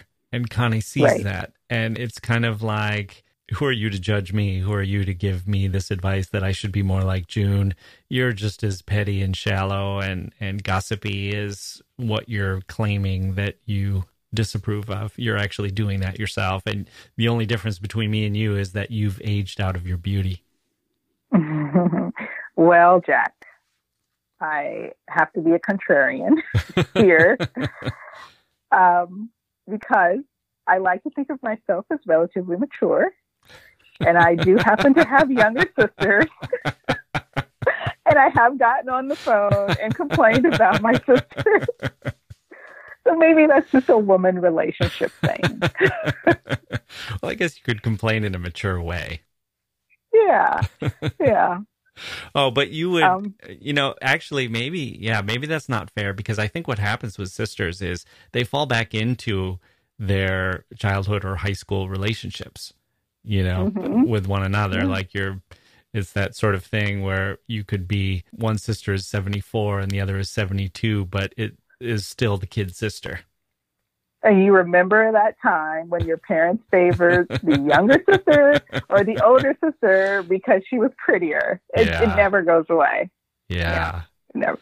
Uh, but we haven't really talked about sex here yet but yeah. that's the other huge thing in this story. And that's where i re- i mean the music i felt was really tied to society and i really felt sex was tied to society. And i don't know how much we've changed but i did think that it was probably everything that i was reading into it was probably even more pronounced in the 50s and 60s mm-hmm. connie just doesn't know what to do. It's out there. I mean virginity is such a big deal. There's such a big threshold, but she really has no tools to know how to cope with this. And there's something about Arnold who's kind of more experienced and and uses it almost like a weapon against her. Mm-hmm. Uh, and mm-hmm. that that's the other thing that really makes this as disturbing as it is is you know he's using that as well as just violence but he's he's really using the sort of seduction and and her inexperience sexually but her her knowing that she's on the cusp of that uh, it's such a prominent mm-hmm. part of the story um, how did you mm-hmm. read that did you read it as a as an allegory or as a, a rite of passage or what was your reading of sex in this story I, in 2020 in 2019, mm-hmm. sex in society is looked at differently than it was in the 60s. But mm-hmm. one thing that's even more prominent today is the Me Too movement. Mm-hmm. You know, maybe if I had read it outside of that context, you know, more of an allegory, sort of going back to the, the criticism that focused on patriarchy and and masculine dominance um, yeah. But in the in the lens uh, through the Me Too movement, you know, I read it as men, older men, interested in this young, beautiful girl, and a young, beautiful girl whose home hormones are, are not stable. Her brain hasn't caught up with them. I, I, you know, I view it as her being vulnerable to that, and her, and at least Arnold, friend, taking advantage of that. So. Yeah. Even even if you not look at friend, you look at Eddie. I think the story doesn't say so, but Eddie's clearly older than she is, I think, because there was this other boy that her and her friend sort of brush off because he's in their high school and same grade. And so the, uh, the guy at the Friendly's restaurant, I, I'm imagining is older. Mm-hmm. So from that perspective, also from the perspective of someone who is, and I think maybe the author Oates intended it, and if, even if she didn't, I think readers look at it like this is Connie's fault. Mm-hmm. Like she should know better. She shouldn't put her. And if this happens to her, it's because she, you know, slut shaming. Those yeah. are words that are used to refer to young women who are exploring themselves and their bodies. Uh, even with like, her friend, the mom brings it up earlier, and her um, is Pettinger, the yep. Pettinger girl. Yep. She calls What's her the deal with the Pettinger girl? Yep. And Connie yeah. just he she kind of diverts her mom's attention. Oh, that's yeah. Like she knows yeah. how to say the right thing to get her mom to back off. But yeah, her mom is yeah. kind of uh, that's clearly what she's implying. I think it has been the story has been criticized as being anti-feminist in the sense of Connie being punished for her sexual feelings. I guess I see elements of that. I don't know if that tells the whole story. I don't read the whole story that way. So you're right. It's not the whole story and I don't even know that that's the intent of the author. But and I actually I don't read it that way. I think at least now I read it more in the lines of she should be protected. She's a young woman, a young girl on the cusp of womanhood. And her dad should have been a bigger presence in her life. Her mom should have been a bigger presence in her life because she's not making good decisions, clearly, mm-hmm. but she's vulnerable. So I don't necessarily see her as someone who, you know, suffer these consequences because maybe she changes the way she wears her clothes or she walks differently when she's out of the house. She's learning herself and learning how to be a sexual being. Yeah. And we all have to do that at some point. And so I agree with you with your last statement that yeah. it's not the whole story. That's the thing. I mean, there's this sort of tension with people this age where feels like they're growing up too fast, but you know that it's inevitable that they have to grow up. So, mm-hmm. you know, they may be a year ahead of where they should be or 2 years ahead of where they should be, but you know it's not it's not like they're never going to grow up.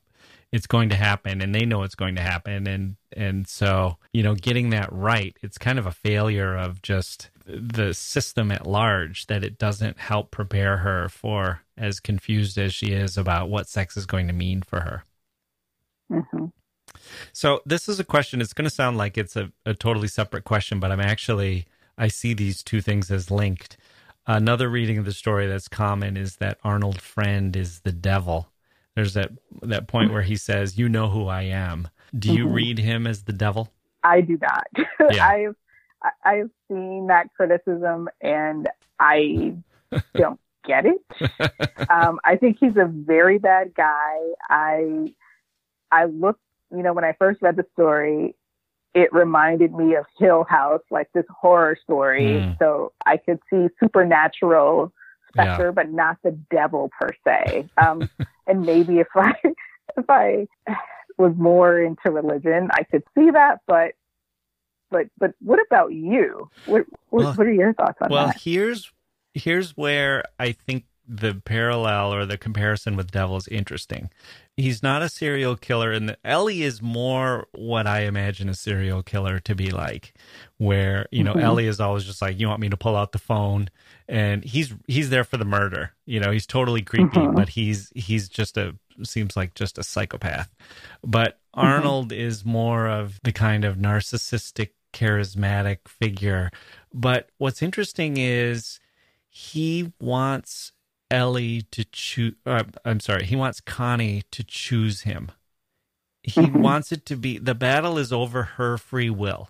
And that's kind of mm-hmm. one of the things I associate with the devil. You know, the devil could come and just steal you, but instead the devil wants you to join him, wants you to decide to join him. And and there's a lot of that in this encounter where he says, you know, mm-hmm. I could mm-hmm. just I could just go right through the screen door. It's nothing. And sometimes he uses threats of violence and sometimes he mm-hmm. uses mm-hmm. he tries sort of every trick in the book in a really short mm-hmm. span of this dialogue. Sometimes it's acting like he knows her better than she knows herself and he knows mm-hmm. uh, where her family is, as if he's kind of done all this reconnaissance, but also just that he understands her. And sometimes he tries to tempt her with this almost like forbidden fruit you know like you know mm-hmm. you're going to want to know this you're going to want to travel mm-hmm. to this land with me and i can show mm-hmm. you and it's incredibly creepy but it does have this mm-hmm. feeling where he's kind of holding back like he's almost right. saying to ellie yeah of course we could just mm-hmm. we could just break down the door and pull out the phone and grab her and throw her in the car and and take her off to wherever we're going to mm-hmm. do what we're going to do but instead it's like he wants her to decide that she wants to be with him which is incredibly creepy that is a good point he he ne- and he never does he never goes in after her she walks out the door to him yeah that's a fair point you know i have not been personally tempted by the devil. um, and of course, maybe I have, and maybe I fell for it and just don't know it. But or maybe you resisted and the devil gave up. Possible. Oh, I like that one. I, that's that's the one I vote for. That. Um, you're right. I, I wonder though if with the devil is it successful from you know if you look at it from that perspective for her to come out with the intention of protecting her family is that a is that still a win for the devil? Yeah. Or does it have to be, I want to reach for that apple because it looks delicious? Well, let's talk about the ending because Joyce Carol Oates has said that the ending is a gesture of unexpected heroism or an mm-hmm. unexpected gesture of heroism. Is that how you mm-hmm. read this? I mean, she must Absolutely be. not. Yeah, she must mean that Connie decides she's going to sacrifice herself to save her family. But no, is, I don't think so. Do you think that it, it just doesn't ring true to me at all? No. Uh, I'm surprised that Joyce Carol has ever said that because it just seems like I don't see it that way at all. I, I think it's maybe something that he that's one of the tricks in his in his uh you know that's one of the tools in his toolbox mm-hmm. is he he wants her to think that he wants her mm-hmm. to he lets her think that oh you'll be saving your family if you do this so mm-hmm. you'll be mm-hmm. you know it's a noble thing it's a you'll be a martyr but i view that as more her being manipulated into thinking that rather than she's actually being heroic. Right. So so two things. One i think i agree with you. The way the story is written it doesn't lend itself to that type of self reflection by Connie in that moment. Because immediately before she walks out of the door, she's screaming hysterically, screaming to the point where she can't even push the buttons on the telephone. Yeah. Um, also, for it to work, it, it would it wouldn't be altruistic. I think for it to work, it would have to be Connie looking in the mirror and thinking, "Oh, I'm such a great person. Look at me making this sacrifice for my mm. family." Yeah. But that doesn't work either, the way the, the story is built up to the end. So I think right. Joyce Carol Oates wrote the story, but I don't personally agree with this being a decision that Connie makes to go out of the house in order to protect her family from this devil or Arnold friend. Yeah. And in fairness, I haven't read the whole quote. Maybe that's just taken out of context. And maybe what Joyce Carol Oates was talking about was how there are so many different things going on in this moment. The mm-hmm. the psychological chess game that's going on between the two of them has got so many different aspects. It takes so many quick turns that maybe she was saying maybe she was just wanted people to notice that one of the things here is that you could uh, Connie mm-hmm. could be viewing it as heroic, or or that Arnold has used that has thrown that out there to try to give Connie yet another reason why to walk out that door. Right. And one of the many arrows he was throwing at her to make her to help her make the decision. Yeah. Did you feel like uh, this was particularly rooted in place? It takes place in Tucson, which is Arizona, I guess, is where the serial killer was that Joyce Carol Oates was reading about. Did you feel like this could happen anywhere in America, or did you feel like it was a real product of the region where it took place? I think in suburban America, where you have strip malls and you yeah. used to have the large malls, I, I think it could happen anywhere where you have, you know, cool kids, cool people, people who want to be cool, people who pa- who are past their prime and are yeah. reminiscing on what it was like when they were in high school. I think it could, could happen anywhere in any small town. Maybe not in Manhattan. Yeah. Or downtown Washington D.C., but in the suburbs of Northern Virginia to Wisconsin to Indiana. Yep.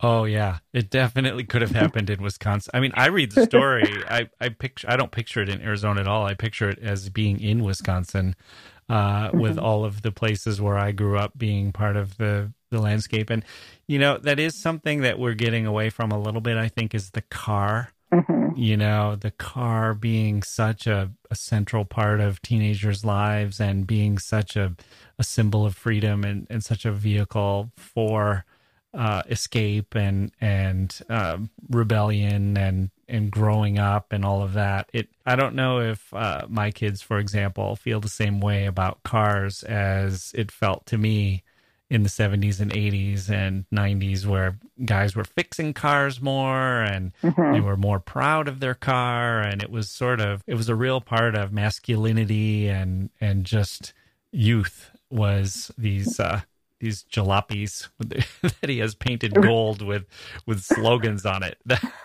Right. Arthur i mean uh, arnold is not subtle at all. No. he wants to be caught. Yeah. Uh, shiny jalopy. So the other thing that at least 10, 20 years ago, 50 years ago, the was ubiquitous was the Friendly's restaurant. Yeah.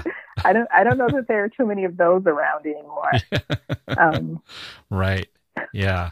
Uh, it's I, I don't know that they were ever cool. it's, a, story that makes them appear uh, with infested with flies and all that. But well, I don't know because they were probably cool to those people. I mean, that's that's the thing. It I didn't realize that people would turn their nose down at Pizza Hut and Taco Bell. I mean, when I was a high schooler, those felt like Pizza Hut felt like a fancy restaurant. I mean, that was like you actually had a, a, waiter or a waitress would come around and you you sat at tables yeah. and and ordered off a menu and all of that. That seemed like uh, that seemed pretty fancy to me. And then I, I learned later point. people thought, you know, oh, this isn't this isn't good pizza or whatever. So maybe the Friendly's seemed like a cool hangout at the time. Fair point. That is that is true. I think in the eyes of younger me, the it was you know exciting to go get your burger and shake.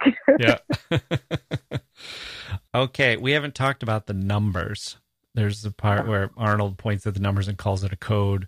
33 mm-hmm. 19 17 mm-hmm. do you have any thoughts on that i i can i can throw out what people have speculated that refers to so i do know that there is a lot of speculation on the record about them yeah but in, in reading the story for me oates never sort of delved behind where or you know told us what was behind the numbers mm-hmm. and so personally I never sort of put a lot of significance in it. I did hear the one about looking at the Bible from, you know, going backwards to it right. and it landed on a particular passage that seemed to be on point.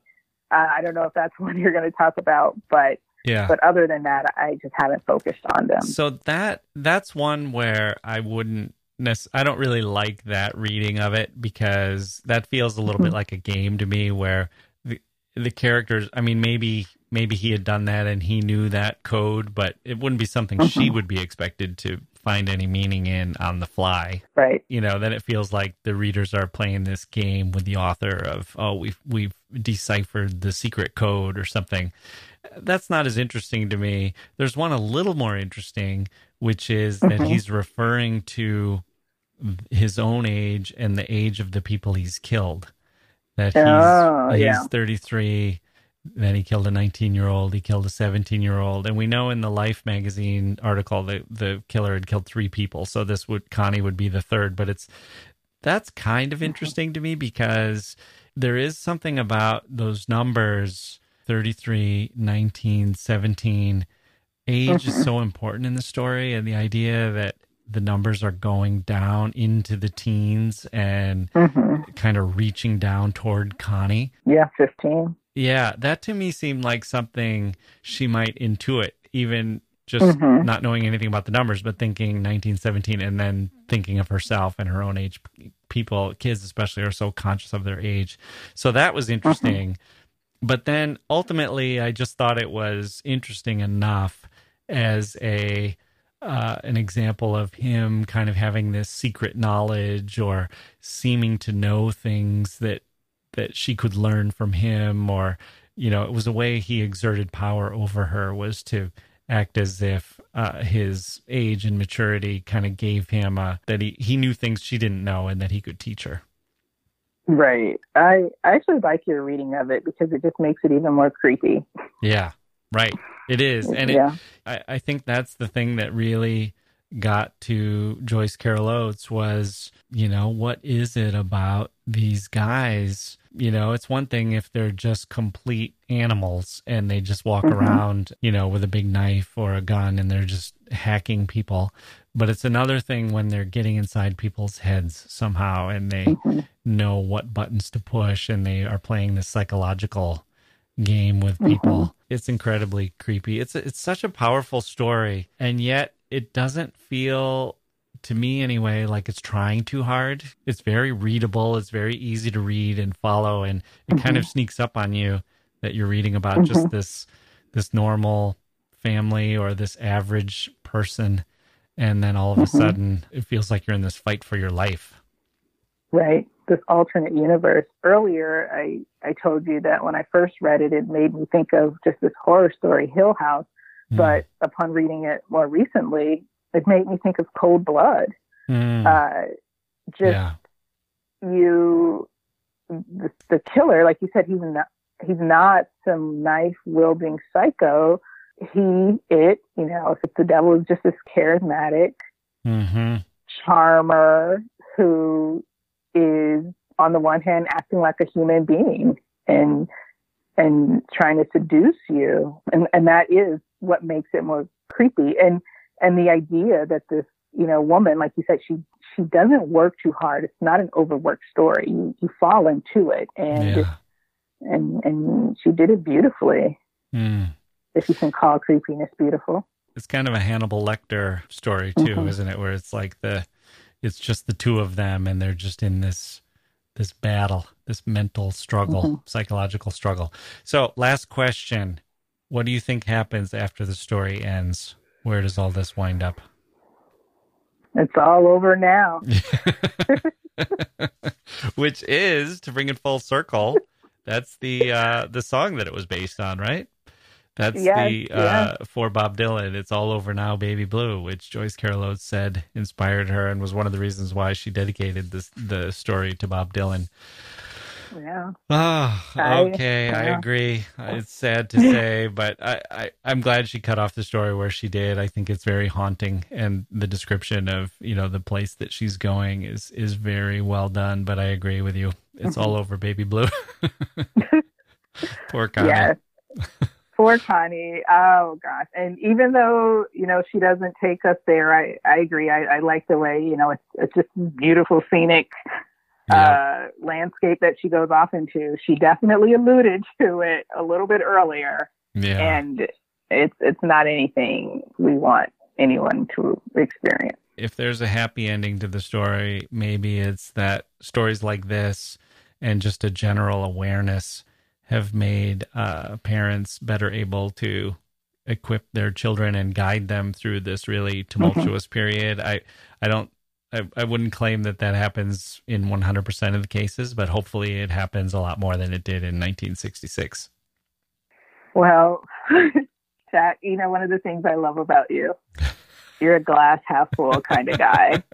Just think if if if Connie's mom had spoken to her and gave her yeah. sort of the the um what is it the you know, this happened to X, Y, and Z person, which is going to happen yeah. to Connie. Connie would have rolled her eyes and it's like, Mom, don't be a dope. yeah. That's what I suspect, at least. Um, yeah. But yeah, but there's hope eternal. and and maybe that's um, maybe that's the lesson too. Is is not just that society or or that grown-ups need to do a better job, but that there's a part to play here by the adolescents who have to kind of mm-hmm. step up and say, I can't just think I know everything and ignore all of the advice of the people around me and think I'm I'm ready to do this on my own. I guess the problem is most people probably don't read this until they're uh, in college right. or after they're already a little bit uh, equipped to deal with it. I don't think many 15 year olds are reading this. Right. No, but you know, to to your point, kids today are a lot more mature than mm. they were in the 60s. That's true. And the, than in the 90s even. So maybe they're not reading this, but with Twitter and yeah. TikTok, which I don't know anything about, like they they probably they probably are uh, more sophisticated than than we were. Yeah, or like there's a lot of shows I think that would would have scenes like this or come close to it on things like Netflix and you know they run all of these smarter teen dramas and and romantic mm-hmm. comedies that uh, teenagers watch. Mm-hmm. This is that's probably not a lot of pop culture stuff that dealt with this for someone in mm-hmm. Connie's position back in 1966. Yeah, and they're a lot more gritty now. They're yeah. so gritty now. They're what's sometimes maybe even shocking to to me that they're talking about on a Netflix like Riverdale. Mm-hmm. Uh, I don't know if you've gotten into that quite yet, but this is something that would be seen on that show, and it's probably rated TV 14. You know, mm-hmm. so it's yeah, yeah. Mm-hmm. Okay, well, let's leave things there. Evie Lee, it has been a pleasure. Thank you so much for joining me again on the history of literature. Thank you, Jacke.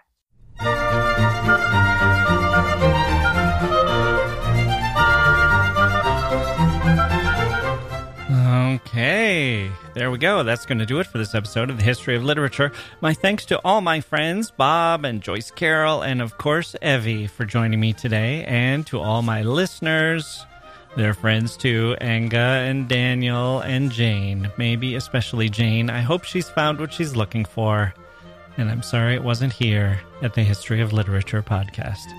I hope you find what you're looking for, dear listeners, in podcasting, in podcast listening, and in life, or at least I hope that you're enjoying the search. I'm Jacke Wilson. Thank you for listening, and we'll see you next time.